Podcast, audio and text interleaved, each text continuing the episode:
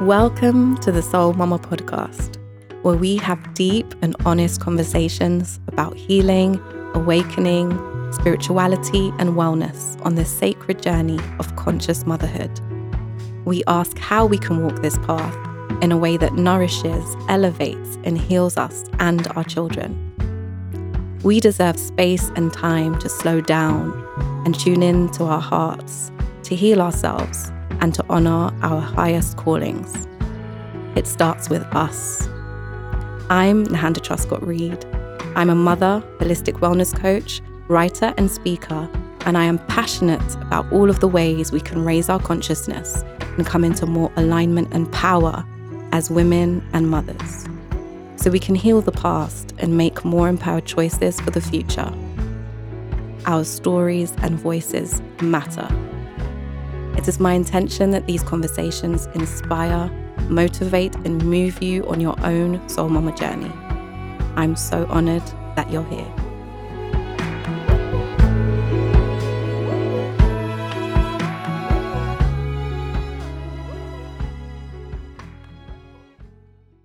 Welcome back. I am so excited to bring you this week's guest. I have to share with you that as soon as I started this podcast, I always knew I'd love to have this guest on. But in the end, it wasn't even by my making or my invitation that this happened, but by serendipity. And it did not disappoint. This week's guest is Alex Elle. Alex Elle, for those who don't know, where have you been? is an author, a wellness consultant, and a mother of three. She lives in Washington, D.C. with her husband Ryan and their three daughters. Writing came into Alex's life by way of therapy and the exploration of healing through journaling. Alex assists others in finding their own voices through storytelling, poetry, and narrative writing rooted in truth and without shame. Her mission is to build community and self care practices through literature and language. She is the author of multiple books and journals, most recent being After the Rain. She also hosts the Hey Girl podcast. In this episode, Alex shares with such humility and openness the ups and downs of her fertility journey, including her experience of loss and IVF.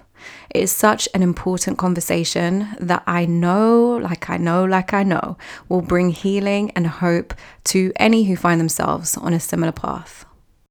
So, greetings and welcome to the Soul Mama podcast. Oh my goodness, I'm so happy to chat with you. Thank you for having me. How are you feeling right now? I'm feeling good right now. Um, it's autumn here, so it's my favorite season. Mm. So, I've actually been waking up in pretty awesome moods um, with the seasons changing and the weather being cool and crisp. And yeah, so I feel good today. Thank you for asking. How are you? I am also doing good. I feel it's autumn in the UK too. And I feel like that season just really invites us all in to slow down and just come into some some rest and just mm. some inner reflection, which I think is so juicy because this is what we're both so passionate about. So, for those who may not know what you do and who you are, do you mind just taking a few moments to give us an introduction to your work? Sure. So, hi everyone. My name is Alexandra Elle. Most folks know me as Alex, Alex Elle. Um, I'm an author and a self care facilitator who's passionate about bringing people closer to their voice by way of writing practice. I'm also a mother of three daughters and a wife, and I live in the USA. I love that description. Thank you for sharing that with us. And about your motherhood journey, it has been quite public. Obviously, you share a lot of your life so graciously with us on Instagram and through your work and through your words. And I wondered if you could speak a little to how motherhood felt for you first time around compared to how that journey has transpired in the latter two of your daughters. Mm. Um, so I guess I want to start by saying that I know it seems like a lot is shared, but actually a lot is not shared. A lot is kept sacred.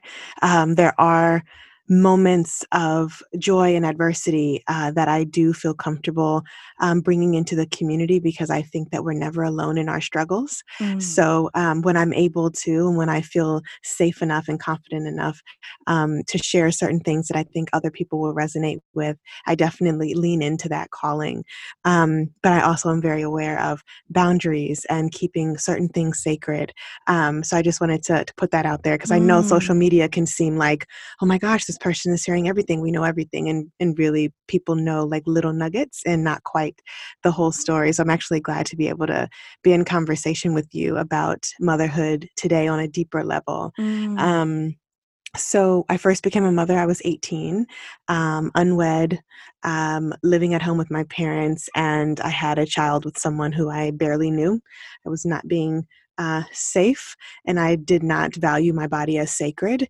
So in that, um, I became a teen mom, and um, from that instance, when I decided I was going to move forward with the pregnancy, um, I knew that I had to change my life. I knew that I had to uh, start taking the steps to be the type of woman I wanted to be outside of motherhood and the type of woman I wanted to be within motherhood.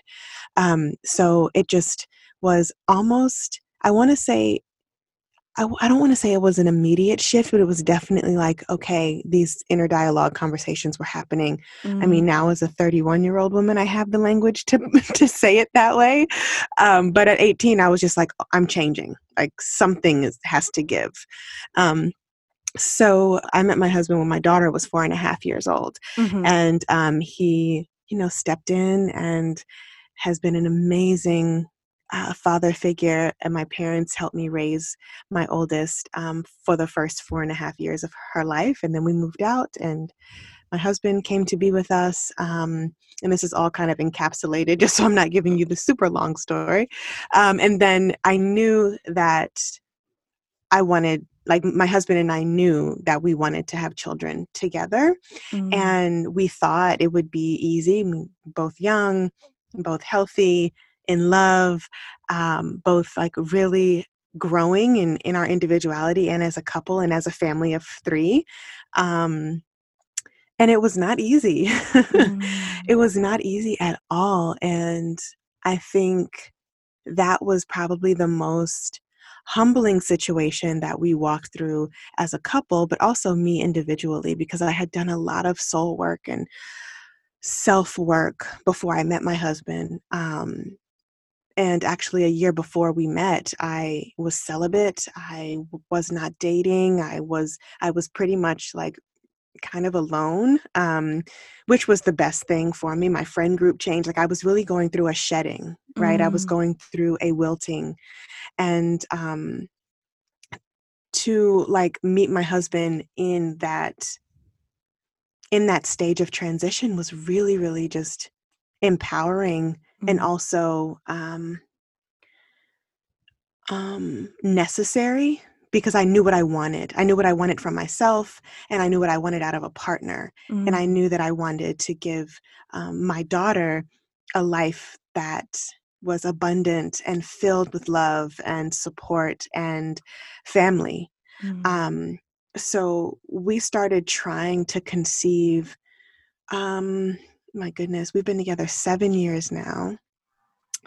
And we started trying to conceive maybe three, four years into our partnership. We've been mm-hmm. married for four years. And um, it wasn't working. It just wasn't working. And we were like really confused as to like why it wasn't working. And I knew that we needed fertility support. So we started that. We actually had gotten pregnant right at the like 11th month mark of trying, and that pregnancy ended up in a miscarriage. Mm-hmm. So that's how I knew that we needed to get some fertility support. And Ryan, my husband, was really kind of uh, against that because you know it's scary going to the doctor. I think there's a lot of stigma around black people going to doctors especially black men. Mm-hmm. um, so he was really scared but i knew that we needed that support. So i mm-hmm. started first. I went i got my tubes flushed blood test all that. Everything came back perfectly fine normal. My doctor said whenever you're ready to try again you are mm-hmm. clear to try again. Nothing is wrong. And then my husband had to go to the urologist. And that is when we found out that he had some issues with his sperm. Mm-hmm. His morphology was low and his sperm count was low. So that was the culprit. Mm-hmm. And we, we were told, you know, it'll happen, you know, it might just take longer, but it'll happen. So we tried again for a little bit. It did not work. It did not, nothing happened. Um, and then we decided, okay, fertility support through and through. We went, found an amazing team, and started with the IUIs, which is intrauterine insemination. We did eight of those. So that's eight months worth of um, IUIs, and every last one of them was a no. Mm-hmm. So it's just essentially we went years, like two years, with negative pregnancy tests, letdown after letdown. Um, unpassionate sex, just like that sex where you're trying to get pregnant, you're trying to have a baby type of sex. And it was really hard for us. Um, we ended up going through with IVF for our second child. Uh, Isla, mm-hmm. who's our middle, and she's a firecracker, and that that took perfectly. It's what we needed. Um, we got PICSI, which is where they put the sperm inside the egg, and magic happens. And uh, we have five, we had six embryos for us waiting. Um, and Isla was the first one, her embryo was the first one to kind of hatch, is what they call it. And um, we got IVF with her embryo, and it was fine. Our doctor said, whenever you're ready to try again, let us know. You have five embryos waiting. They're perfect. They're beautiful. You know, all the science talk. and it's likely that, you know, you won't get pregnant naturally. You have less than 30% chance because of the, your husband's sperm. And, um, and that's fine. We're here to support you. Mm-hmm. 20 months later, I welcomed a very, very, very surprising third daughter into the world who was conceived naturally. Mm. We were actually in the thick of getting our other embryos tested wow. so that we could um, go through with our second round of IVF. Mm. And it's so interesting. We were planning on getting the embryo implanted September 2019, but I was giving birth September 2019 to our third daughter. That's and amazing. It was very amazing and wild, and our doctors were blown away.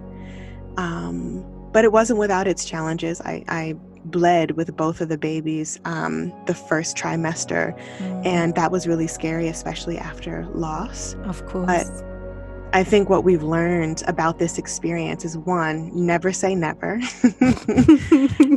Two, you don't know what life is going to have in store for you, even if you try to plan for it. And three, to just let go a little. Mm. And that's our fertility story in a nutshell. It could be so much longer. And I know I just rambled, but I just. No Oh my gosh.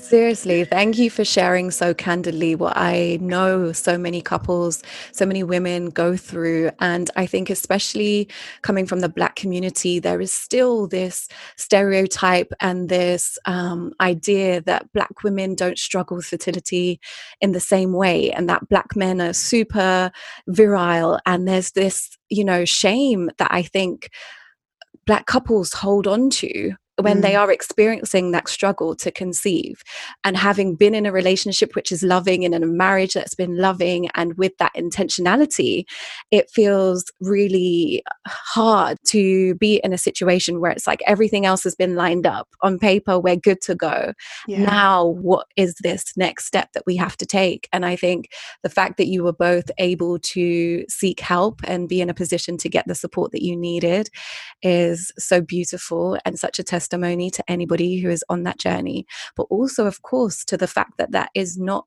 an easy emotional undertaking. You know, it puts a lot of pressure on the relationship, it puts a lot of pressure on your body.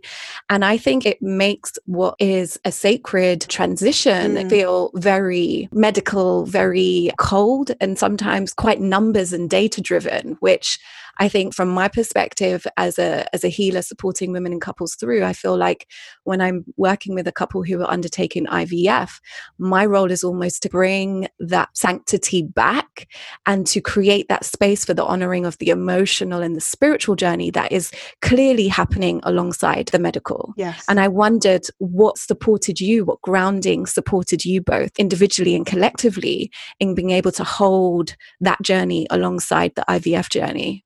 Mm, a lot of open conversation about our fears mm. um, was something that we had to talk about. Like, this was a really intense, it was intense. Um, that's the best word that I could use. Mm. And um,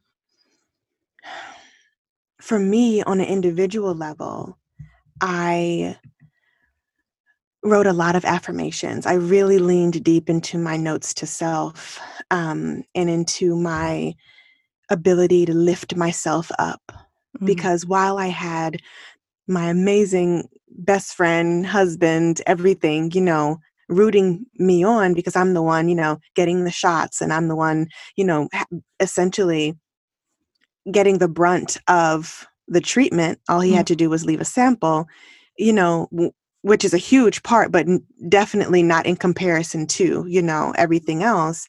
Was he was just like, you can do this, you were made for this, you know, all of this great stuff. And it was lovely. But I also had to believe that for myself and affirm it for myself. You know, it's one thing to have someone, you know, telling us, it's another thing for us to tell ourselves. Right. So it was a lot of conversation about fears and about um, affirmation of the relationship of the ability to do this together and have this you know really sacred experience even though out of the out of the norm but but it can be sacred. So of like course. you know it was it was so wild. It was i talk about this in my new book mm. in an essay called um, dedication and it is the most emotionally stretching thing to go through infertility be it if it's because of male factor or female factor or unexplained. Mm. It is wild. Um, and uh, looking back, I remember like reading through some of my journals and seeing how hopeless I felt, and then how hopeful, and then how hopeless, like the waves of emotion and how they ebbed and flowed. Mm, um, such a roller coaster. Such a roller coaster. Yeah. Yeah. And you spoke about faith and fear there alongside each other. Obviously, your work and your affirmations have been so potent for so many people in really moving them from a space that they might be struggling or, you know, in self doubt into that space of self love. Did you find that there were moments where you really struggled to lean into the faith when you were in in the fear because i think often in the spiritual community there is this almost um, judgment of articulating or voicing fears. That fear is becoming louder or more powerful. And mm. you know especially when affirmations and we understand how powerful words and language can be in creating the positive that we want in our lives. Did you fear the fear in that journey? Oh my goodness. Yeah um and something that's really important, I think, to say while I'm not religious, I absolutely have an extension of spirituality. And I think there's a lot of beauty to be had in our faith and in our fear, in our mm. hope and in our hopelessness.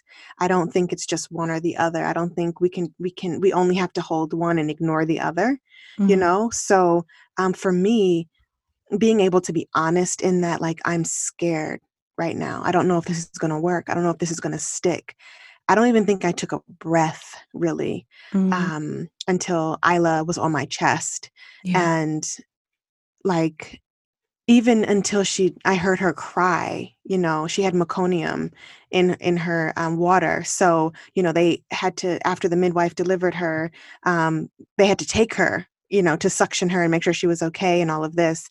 Um, she was fine but it was absolutely like scary. So it's like, yo, are we going to even get to have our baby? Mm. You know, like, are we ever going to be able to get to have our baby, even when she was earthside?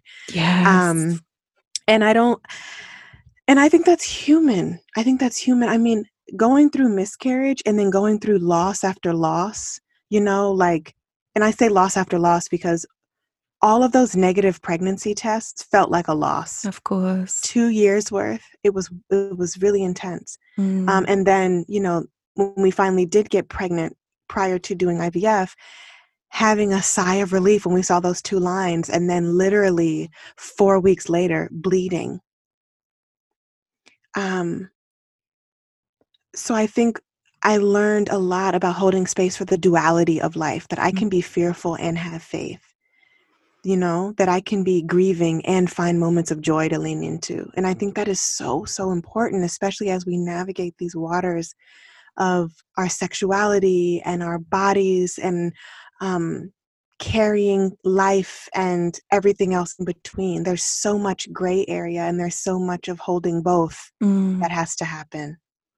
Definitely. And I think it's just testament to the way that life unfolds that you then had your third pregnancy as a natural conception. I mean, how did you process that in in your relationship with each other? How did you speak about what happened there? Oh man. Well, Isla was not even one yet. We found out a week before her first birthday. Wow. And just recalling this is wild. Um, I remember us walking into the house, me, Charlie, my oldest daughter, Isla, and and Ryan. And I was like, oh, I don't feel very good. It was just weird. It was just like out of the blue. I was feeling fine and then I wasn't. I was like, this that's weird. I don't really feel well. And I'm getting cramps and my period's not due until, you know, a couple of weeks. This is they're just not feeling well. And Ryan joked, he was like, You're not pregnant, are you? And I was like, no, like you already know. And we had a moment. And the and uh, Charlie was like, "Oh, I wish," you know, because she was already ready for a new sibling. Oh, for a new sibling. That is so beautiful. And then I I just went on about life, you know, and I don't know if I knew my period was late, but I had an inkling that something was off. So I took a Mhm. test two weeks later, and I normally am really good at tracking my period, and I didn't realize it was two days late until after I peed on the stick. I went peed on the stick, went to check the app. It was two days late. Went back to the stick. Stick had two lines, and I was like, "Oh, my God!" What went through your mind in that moment? Said, "Oh shit." Those were the th- those were the words.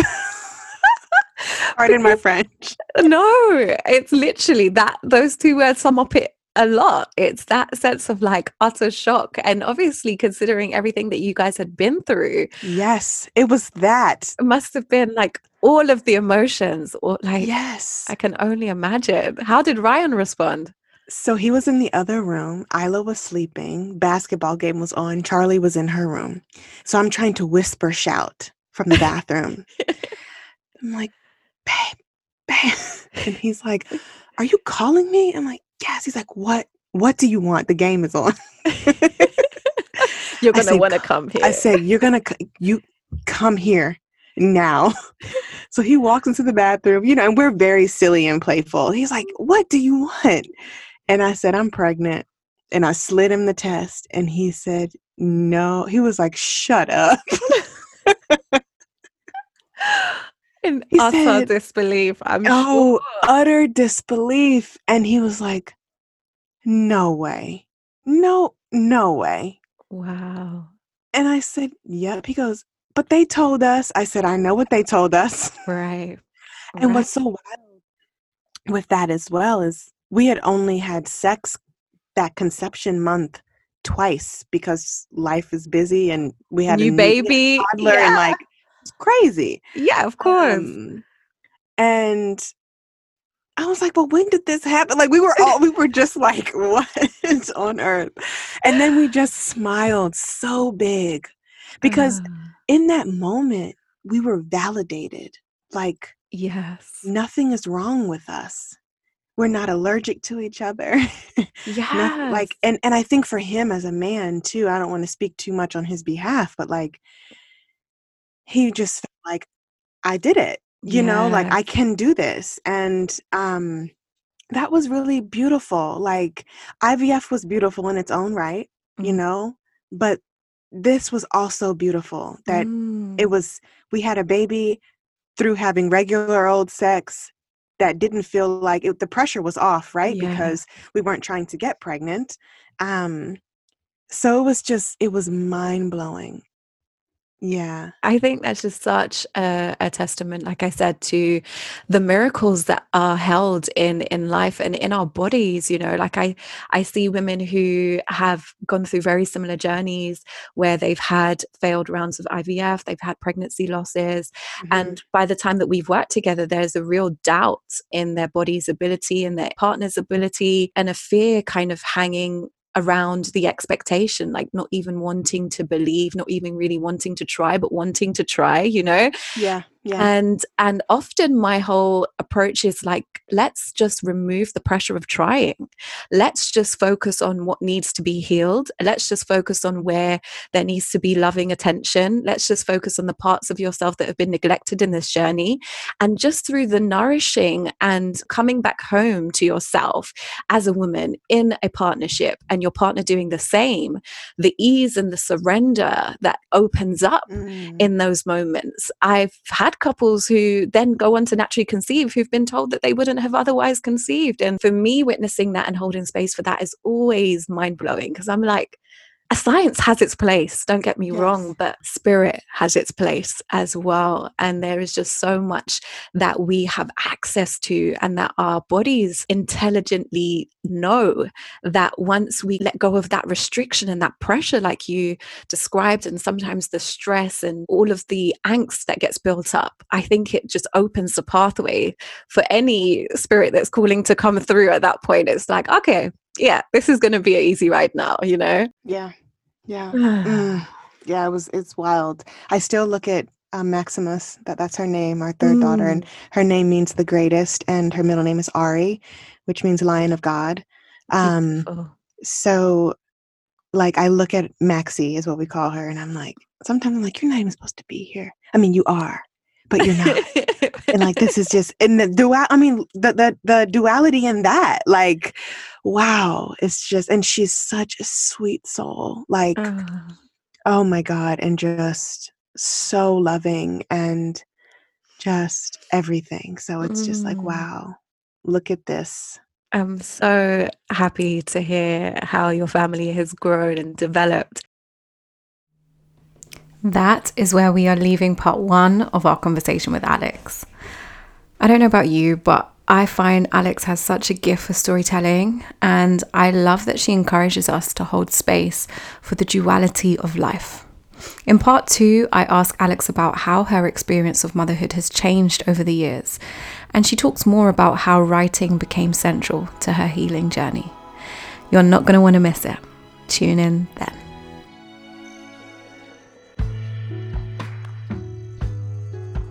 Thank you so much for listening head over to www.soulmamajourney.com for more resources, including the Soul Mama blog, the show notes to each episode with links and references to everything mentioned, and for more ways to work with me one to one.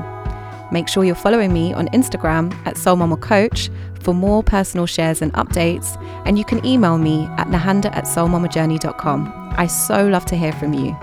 Share the love with your friends, family, and anyone who would benefit from listening to this. And if you could take a minute to subscribe, rate, and review this podcast wherever you've listened to it, that really helps more people to discover it. Thank you. I appreciate you. Stay blessed.